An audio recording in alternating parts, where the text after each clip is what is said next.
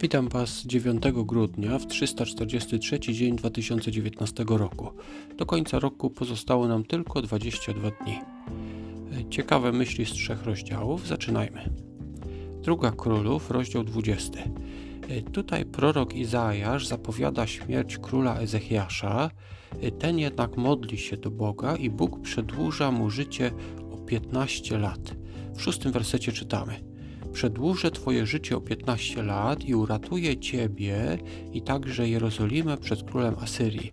Będę bronił tego miasta ze względu na swoje imię i na swojego sługę Dawida. Tak więc król Ezechiasz był dobrym królem, Bóg dał mu jakby więcej lat, ale y, Ezechiasz zaczął chwalić się złotem. Także przyszli Babilończycy, on pokazał im swoje bogactwa i Izajasz zapowiedział, że y, wprawdzie nie za życia Ezechiasza, ale w przyszłości Babilończycy przyjdą i zabiorą to złoto do siebie. Ezechiela, rozdział 44. Y, prorok miał się dokładnie przyjrzeć szczegółom.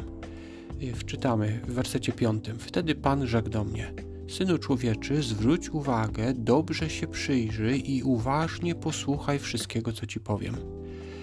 Tak czytając te wszystkie rozdziały, szczególnie właśnie opis tej świątyni i te wskazówki, że on ma dokładnie się przyjrzeć, czyli dokładnie obejrzeć i bardzo często jest to powtarzane, y, wskazuje na to, że albo to jest bardzo ważne proroctwo, bo do innych proroków nie były kierowane takie słowa, albo Ezechiel jest jakimś nieuważną osobą i być może lekko by to potraktował, no trudno powiedzieć.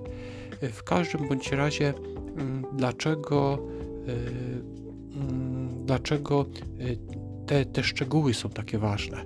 23 werset mówi o kapłanach, że mają mój lud uczyć odróżniać to, co święte, od tego, co pospolite, pokazać różnicę między tym, co nieczyste, a tym, co czyste.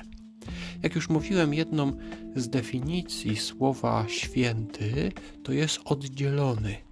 I zauważcie, w tym wersecie wskazano właśnie na to, że te rzeczy y, czyste są oddzielone od tych rzeczy nieczystych.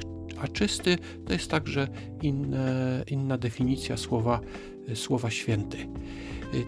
Tak więc ten fragment kolejny raz, kiedy słyszymy słowa, że prorok ma się dokładnie przyjrzeć, można by wziąć za takie skarcenie.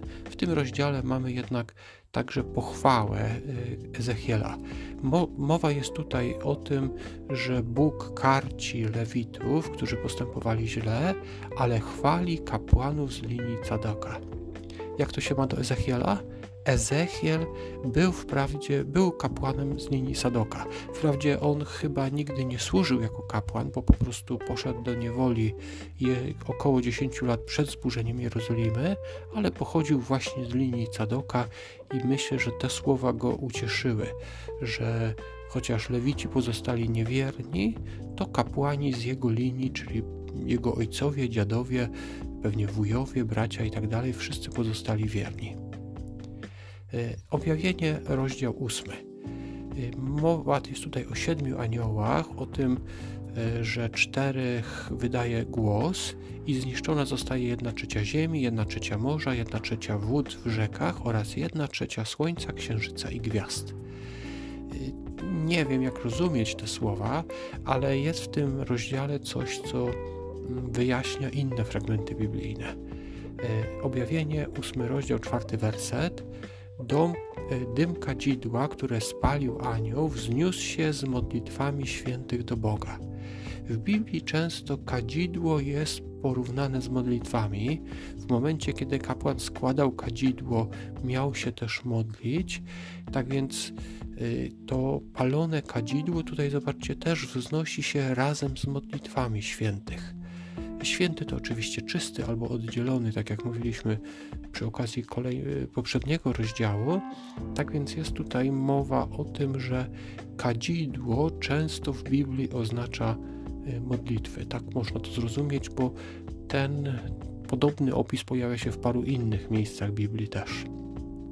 Na dzisiaj to wszystko. Dziękuję Wam za wysłuchanie i do usłyszenia jutro.